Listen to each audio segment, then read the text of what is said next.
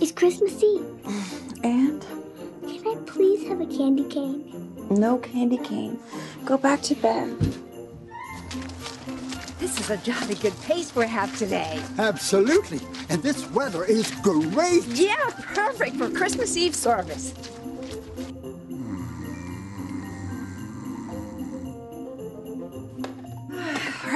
Christmas Eve. Yes, it is. Hey, honey. Um, so I've got Dad's famous Christmas Eve pancakes happening. I've got the coffee brewing, and it's bowl game day. Some coffee? Yeah, can you put that in a to-go for me? I have a lot to do before church tonight. I have to go to town and finish Christmas shopping, get some eggnog, find Haley a red bow for her Christmas dress, and I have to get Erin some pipe cleaner for her famous Christmas craft, and I have to get Sean some new socks thanks to the whole look what I can do situation from last night. I guess we're just lucky that socks were the only thing we lost in that one. Good morning. Morning. Merry Christmas Eve. Merry Christmas. Did you want me to get you some coffee? I'd love some coffee, honey. All right, I'll get the French press. Awesome. Oh, maybe some toast? Oh, okay, sure.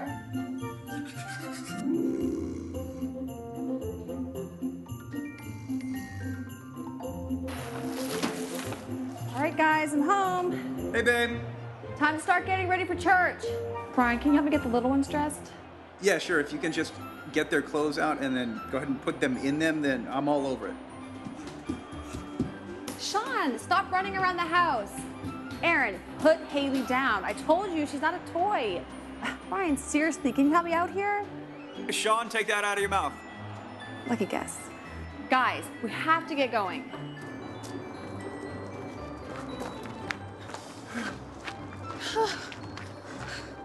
Good run. Yeah. Great pace. Good weather for a run. Yeah, I'm zapped. Coffee? Coffee. Well, I, I guess it's time to get ready for dinner. Bill, we've talked about this before.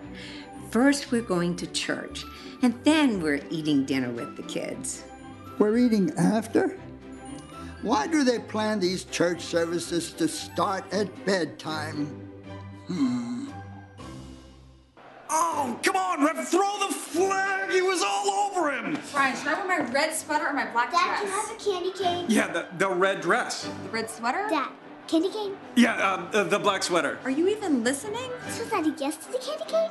Yeah, sure. The game will be over in five minutes. So I can have a candy cane. No candy cane. Hey, did you say that Sean can play outside? No, Brian, he'll get his clothes dirty. Well, I don't think that's going to be a problem. At all. You think the kids will be on time? I don't want to have to sit in the lobby. Oh, Bill, we'll be fine. You know how the kids are. Hmm, I know. All right, I'm good. It's almost time to go. Are you ready? Yeah. Just gotta get dressed.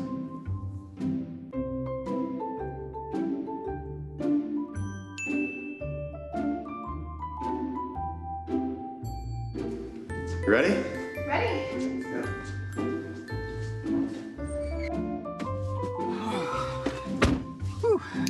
Really, Brian? What? I think maybe you forgot something. What are you talking about? Wait for it. Pants! Ah! Dad, candy cane. No candy canes.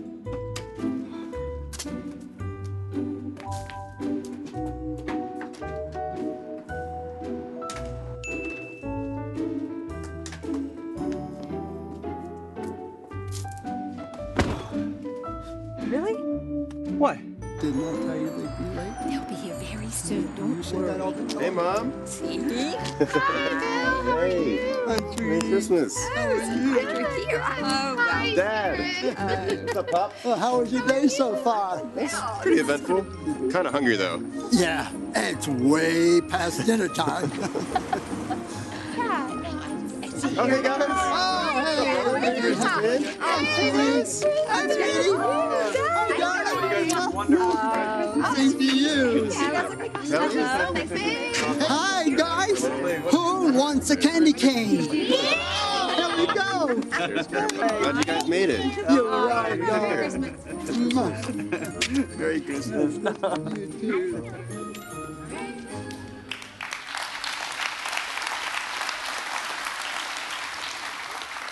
Well, Merry Christmas.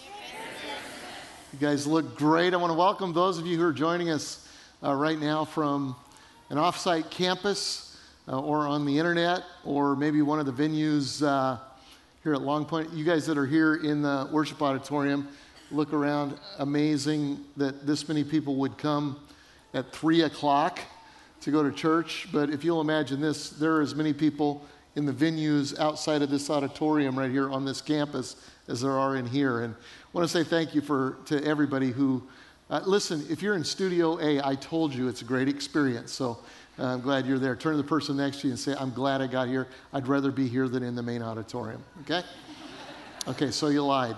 All right, so how many of you um, are planning on travel during the holidays? How many of you travel during the holidays? Okay. How many of you traveled to get here? Just raise your hand. How many of you traveled? Anybody travel 90 miles? 90 miles? Sir, you travel 90 miles? Did you come on a donkey or a camel? camel. Can I ask you a personal question? Are you pregnant? Okay, good, good. Because that'd be a bigger miracle than the one that we're going to talk about a little bit, a little bit later.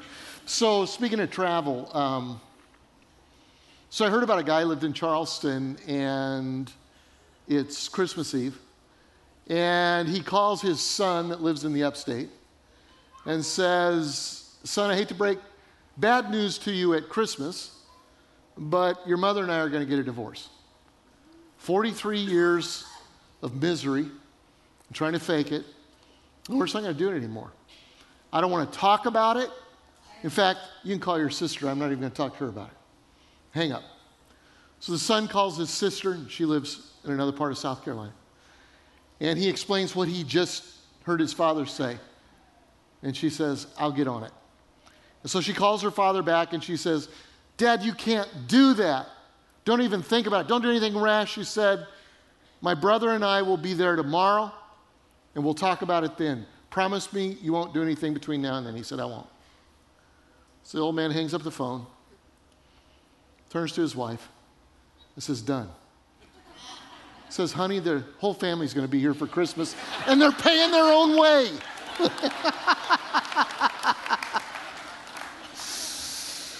oh my. So, so the whole Christmas story, Advent, is all about anticipation. It's about preparation.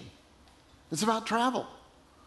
Um, you know, Mary and Joseph travel 90 miles, a donkey. The wise men traveled hundreds of miles to come and see the star. The shepherds travel from their fields, and God Himself comes to be with, with man. Uh, I, I, I, like travel, uh, but I don't like packing. Can anybody relate to that? The bags you got to carry. I can remember when we were, uh, when we had four kids, lived in northern Illinois where it's less than 80 degrees at Christmas time. And we'd pack our kids, and you know, you'd have so many bags, and then somebody would, you know, mess on their clothes or whatever, and you have to start all over again. It's just mess. I remember thinking about the day when it was just Debbie and I. We could pack light. Let me show you how we pack. So, this is her suitcase. One of them. And so, and, and so you can put enough stuff. This thing feels like a small Volkswagen, okay? And then, and then she'll put the extra stuff in here.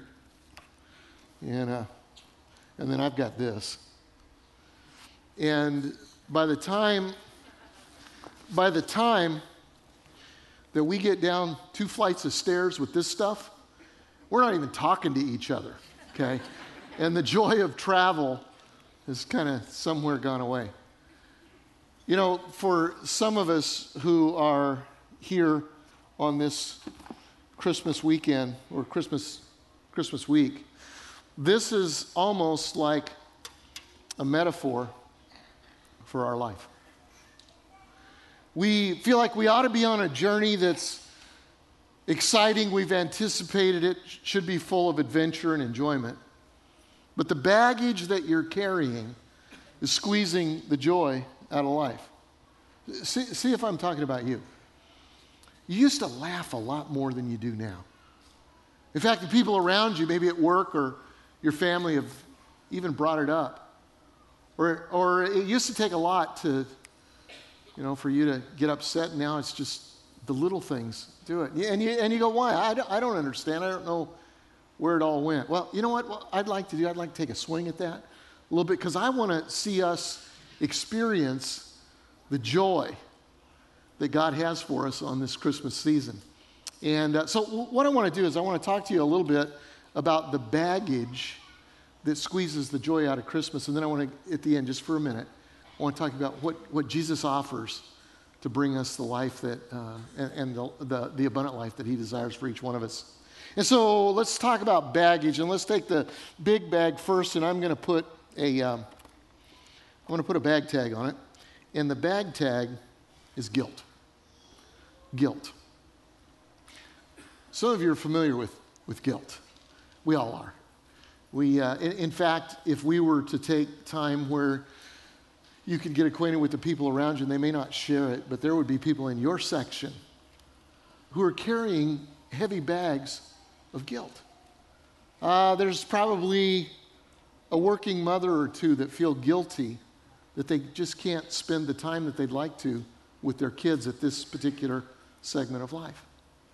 There are stay at home moms that feel guilty of, that maybe they're not giving the right you know, model for their daughters uh, to achieve. And, and, and then there are men who wish that at this particular time in life that mom could stay at home with the kids, but he feels guilty because he can't make the money that would allow for that. Just guilt, guilt, guilt. Kids have guilt because maybe they didn't stand up for the guy at school or the girl at school that was being bullied. Kind of haunts them a little bit. Whole families have guilt because they feel like, you know, they have this standard of living that people around the world would die for, and they feel guilty about it. Um, there are partners that walked in today who feel guilty because they don't feel anything for the person that they're sitting for, with anymore. And they wish they did, but they don't. They feel guilty about that. Uh, there are girls here who have a secret that they hope nobody ever, ever finds out. And it's just this burden of guilt. Now, guilt in and of itself probably isn't that bad because it's an emotion I think that God hardwired into us. Uh, and, it's helpful in the sense that when you do something wrong, guilt is the thing that triggers you to go, whoa, my bad, you know, or own up to when I'm not living up to my values and be able to say, you know, I, I don't, I don't want to be like that. But where guilt gets out of whack is when you put the next bag tag on, which is called shame. See, guilt says, I did something wrong. Shame says, I did something wrong and I'm a bad person. There was a psychologist that uh, uh, defined it like this that shame is the intensely painful feeling or experience of believing that we are flawed and therefore unworthy of love and belonging. Something we've experienced, done, or failed to do makes us unworthy of connection. And what happens, and I see it all the time, people that have, uh, uh, that have big bags of guilt and shame, they feel alone. Uh, they feel disconnected. They feel unworthy of the affection of anybody, God or the people around them. That's a lonely place to be. And so, guilt and shame is a bag that steals our joy at Christmas. There are other bags. This bag right here, I'm going to call bag of frustration and disappointment. Frustration and disappointment. I talk to people every once in a while that feel like their life just isn't adding up to what they thought it would at this point. They, they look around and they go, At this point in life, I never thought that I would be here. And a lot of times you, you hear if onlys, you know, if, if, if only, if only I had taken a, gr- a degree in, or majored in something in college that actually I could get a job with. You know, if only I'd done that. If only I was married. If only I wasn't married. if only we could have kids. If only the kids would leave the house and quit coming back. You know, just on and on. If, if only I had, if only I had more money, money. If only, if only, if only. And we're frustrated about where we are in life. And you, and you want to multiply that, go on Facebook. Because what you do on Facebook is you see what everybody, else, everybody else's life, and their life is wonderful. It's the best day of their life, and you're going, I would like to have that. I can remember growing up, Christmas, I loved Christmas, and um, had a great family and lived in Colorado. And we'd open our gifts on Christmas Eve. That was our tradition. We didn't have a church tradition like this. And, uh, and I'd get, you know, a basketball or a football. I might get a shirt or a watch or a radio. And I loved it. It was great until we went to the cousin's house to watch them open their presents. And they would get like a horse or a car, true story, or a boat. And my frustration and disappointment level with what I was excited about earlier just went down. And uh, that, that's why, honestly, that the Bible says in Galatians that you shouldn't even be on Facebook.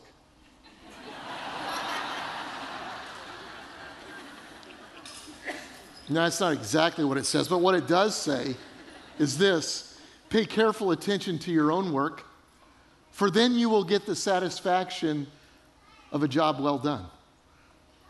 Don't compare yourself to anybody else.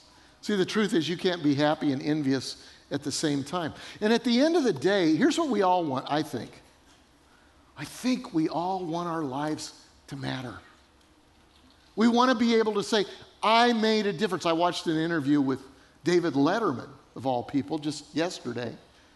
And he was talking about this same thing. The guy that interviewed him said something to the effect that, uh, have you, eh, since you've retired, have you allowed yourself to have the satisfaction in how good your show really was? And and he said, Really, not really. He said, My wife tries to tell me that. But he said, What does it really matter? He said, It's just, it's just comedy. And I thought, here's a guy at the top of his game that still feels like, I wonder if I really made a difference. That's what we all want. We want to make a difference. And so, and so guilt and shame and frustration and disappointment. Let me give you one more. This bag, and the tag I want to put on this bag is called worry and fear worry, and fear. This, this bag's full. I'm telling you what, there's a lot to be worried about these days. Would you agree with that? A, little, a lot to be fearful of. Here's what I did I did a little research to find out what, uh, what Americans are afraid of, and it surprised me. Um, did you know what the number one thing Americans are afraid of? You know what it is? Somebody said public speaking, that's number five. That's what I'm dealing with right now. Be nice, smile. Number one is the same thing that kids are afraid of it's the dark, it's being alone.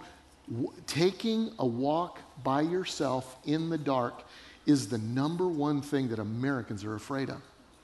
And I thought, that's silly until I started doing it. And so here, here's what I did is uh, not very long ago, th- this year I decided I'm going to walk more because I, I, need to, I have a pretty kind of lethargic lifestyle. I mean, I like my life, but I don't do a lot, you know. I preach on the weekend every once in a while, you know, so just lay around, you know, watch TV and watch Ellen, you know, that kind of. so I don't, I don't get out, get out much, and so, and so I decided I'm going to walk, and then, then I got one of these uh, watches that count your steps. And then I was studying this stuff. How many steps do you have to take in order to have a healthy lifestyle? Help me. How, what's, what's the goal? What's the goal? 10,000. You guys know it. You're doing the same thing. So I thought, how hard could 10,000 steps be? It's really hard. I'm telling you, it's really hard. Don't start at 10,000. So here's what I did I started at 1,000. Don't laugh. So I did it for a few. A thousand is like getting up, going to the bathroom, you know, some of that stuff. And so, and so I, uh, So I got this little app that encouraged me to, in my goals, to, you know, take a bigger bite of the apple every once in a while. So I went 2,000, 3,000, doing good. And now I'm up to 7,000 steps. And so the only way you could do 7,000 steps with my lifestyle and where I am is some of them have to be done at night in my neighborhood. And we've just moved to the country, got nice neighbors. There's never been a crime ever in our neighborhood. And I thought I can do this. And so the first night I came home and I went out to walk. And, and the, uh, the moon was just big and beautiful and the stars and just lit up and it was like communing with god i really did i prayed and it was awesome and i got my full 7000 steps in the next night, I went out and it was a foggy night. I didn't bring a flashlight. By the way, one of the ushers bought me a flashlight after hearing this story last night. But anyway, whatever. So, uh, so I went out and I'm walking. I'm not 500 feet from my house. I'm starting to see things. Forms are forming up in the trees, and I thought this is crazy. This, this is fine. And then about another 500 feet, I heard something off in the woods. I heard a crash in the woods. Just that moment, I remembered a television show I'd seen on the Discovery Channel about grizzly bears in Alaska. True story. In Alaska, they study grizzly bears and they put a GPS on grizzly bears. And then they had hunters that went, you know, they drop them in in an airplane, they go hunt moose or whatever in Alaska. And, and, um, and they, they, they, they they could plot this through like satellites or something, but what it was terrifying, grizzly bears were stalking hunters. They could see that happening. I thought, that's what's, there's a grizzly bear. And then I thought, grizzly bears don't live in South Carolina. That's stupid. But then I thought, there are bears here. They're like black bears. And I thought, well, you know, black bears, they're as afraid of us as we are of them. So that's not a really big deal unless you've got a mama and you got the cub over here on the other, and I'm in the middle. I'm going to be eaten by a black bear. Seriously, all these thoughts went through my mind. Fear does crazy things to you. And there are so many things that are much more real than what I imagine. I was talking to somebody the other day that said, if the truth were known, they're afraid to go into a crowd because of terrorism. That used to be over there somewhere, and now it's in America. They're afraid. They're afraid for their kids, especially moms. Talking to a millennial that wonders if the American dream was for their parents or grandparents, and it's not something that they'll have. I was talking to older folks that were worried about whether they'd have the money to retire. And this bag gets fuller and fuller and fuller. And some of them are rational and some of them are irrational, but to us, they're real. The bag gets so big you feel like you can't carry it. It's kind of like this book bag that one of my granddaughters was carrying the other day. I've got a picture of it. I think we do. There it is. And it's nearly as big as she is. And what do you do about that? And then Christmas breaks through. And on a starry night, 2,000 years ago, in Bethlehem, God becomes man. In fact, Matthew 1 and verse 23 says, Look, the virgin will conceive a child, and she will give birth to a son, and they will call him Emmanuel. Say Emmanuel with me. Emmanuel. What does that mean? God with us. God with us. Well, well, what difference does that make? Well, let me tell you what difference it makes. That baby grew up and began, began to teach and challenge the systems of the day. And, and one day he said this in Matthew 11, he said, Come to me. All of you who have heavy bags of fear and disappointment, frustration, you feel isolated and lonely because of guilt and shame. And he says, Come to me, you who are tired of carrying these heavy loads, and I will give you rest and take my yoke and put it on you. from, learn from me because I'm gentle and humble in spirit, and you will find rest because the yoke that I give is easy and the load that I will put on you is light. He says, Let me carry it for you. Have you ever been to one of these hotels, nice hotels where they have bellmen to carry your stuff? I'm not talking Motel 6. Maybe you went to Disney and you had the whole family, you got out of the car and you looked like the Griswolds, you know, you got all the stuff and and this nice bellman comes up to you and he says, Can I carry your stuff? What's the right answer? You tightwad, you don't want to give a $5 tip, and so you carry your own. It's kind of the way we do with God. God came, Emmanuel, to be with us, and he says, I want to carry your load. And if you'll let me carry your load, then you can experience the joy that I have in your life. But you got to let him have it. So let me, let, me, let me talk to you just for a second about what he gives in exchange for each one of these things. See, he, he not only carries your load, but he gives you gifts. The first one at Christmas is a gift called love. Gift called love. That's the first thing because this one is so important because it, it, it's an exchange for shame and guilt. How does that work? John 3:16 from God's perspective, tells the Christmas story like this For God so loved the world, that's you and I, that he gave. You can't love without giving. You can give without loving, but you cannot love without giving. He said he loved you and I so much that he gave his only son that whoever would believe on him would not perish but would have eternal life that we can live forever with him that's good news but it doesn't stop there. Next verse says um, Romans 5 and verse 8 says, But God demonstrated his own love. It's one thing to talk about love, it's another one to demonstrate it. He demonstrated it in this while we were still sinners, Christ died for us. That'd be like you going to the dog pound to get a puppy for the family this Christmas. And the guy there at the dog pound knows that you want the good looking dog, right? You want to bring home a good looking dog. And you say, no, no, no, no, no. Give me the ugly one. Give me the one that bites. I want the dog that bites. Nobody likes them. Give me the one that will not potty train. That's the one I want. That's what God said about you. So it's not the pretty one. Give me any of them.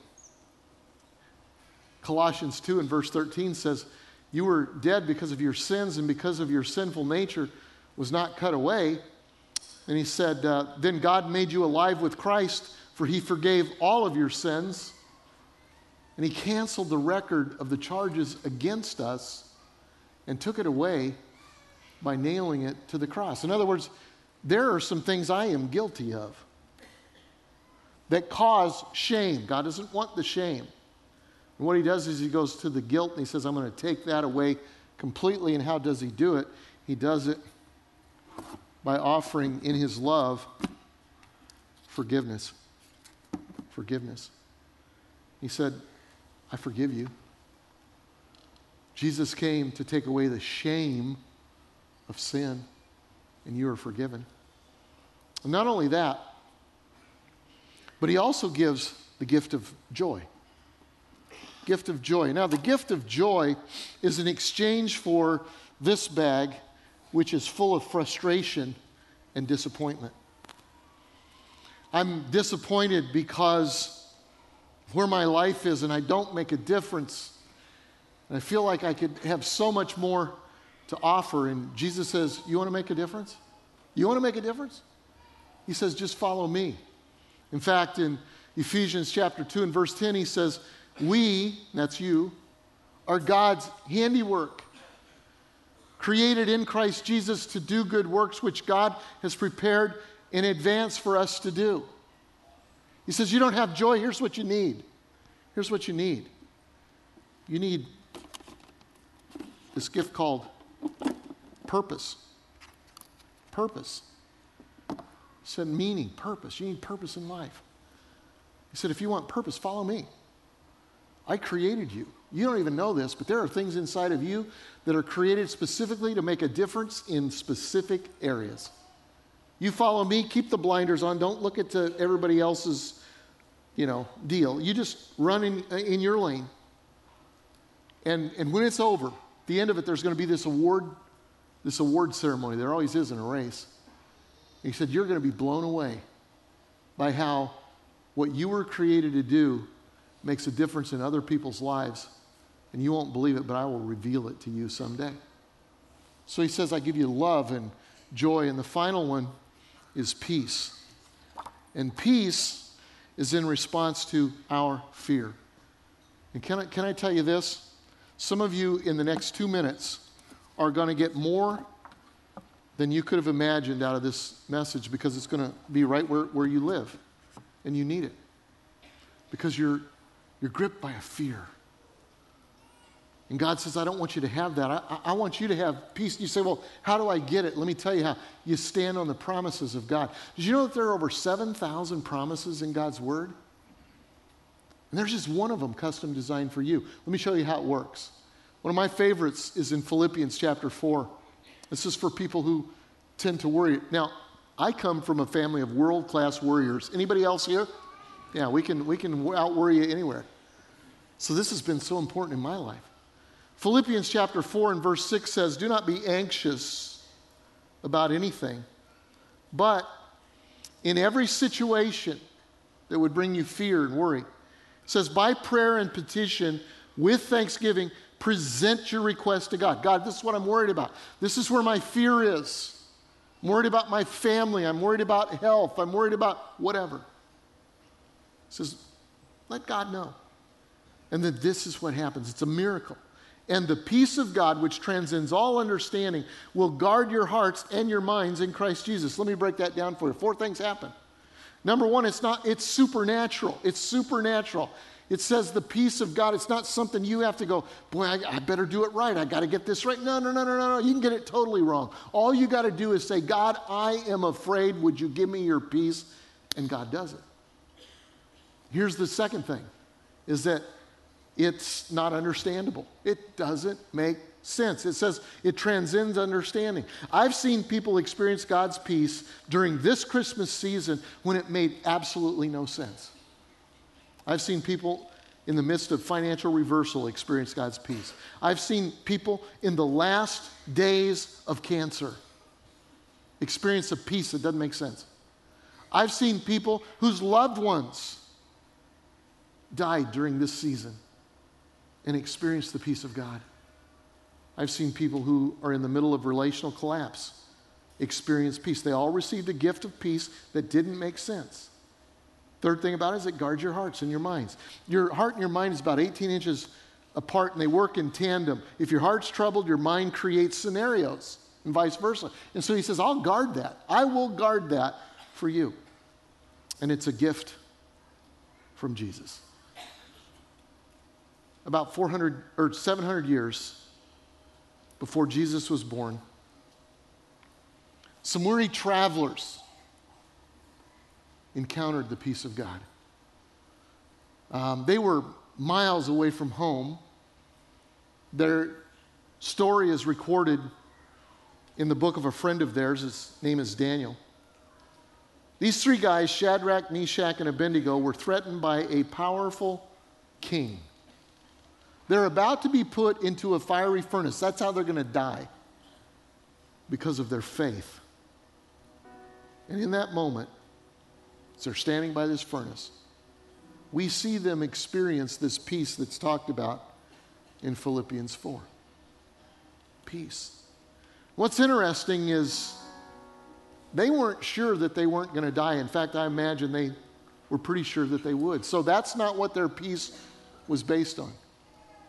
Their peace was based on this it came from the fact that they knew no matter what happened, that God would deliver them that this wasn't the end of it, that there was more, and that God would be with them. And so they were thrown into this fiery furnace, the Bible tells us, and the king watched them, and two incredible things happened. Number one, they didn't burn. And number two, he threw three guys in, and there were four men. He said, I see four men walking in the flames. And who was the fourth one?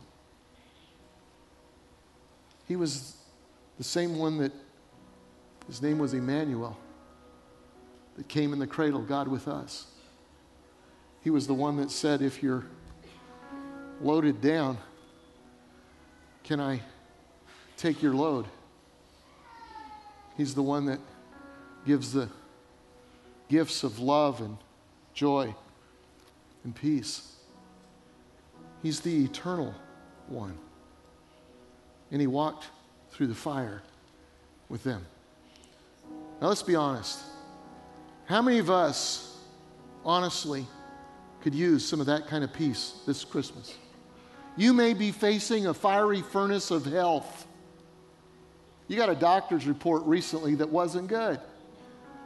You may be facing a fiery furnace of finances or of relationship or even of doubt. You know, you can't choose whether or not you go through the fire.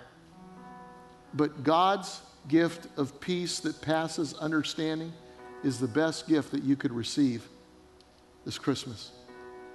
You can't choose the fire, but here's what you can choose you can choose to have a confidence that Jesus walks through it with you.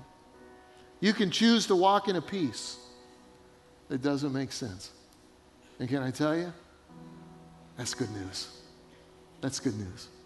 Let's pray. Father, I thank you for this wonderful group of people who've gathered here in this hour to experience the beauty of Christmas, the music, the candles, and an encouraging word. And God, now I pray that your transformative work would be at work in us.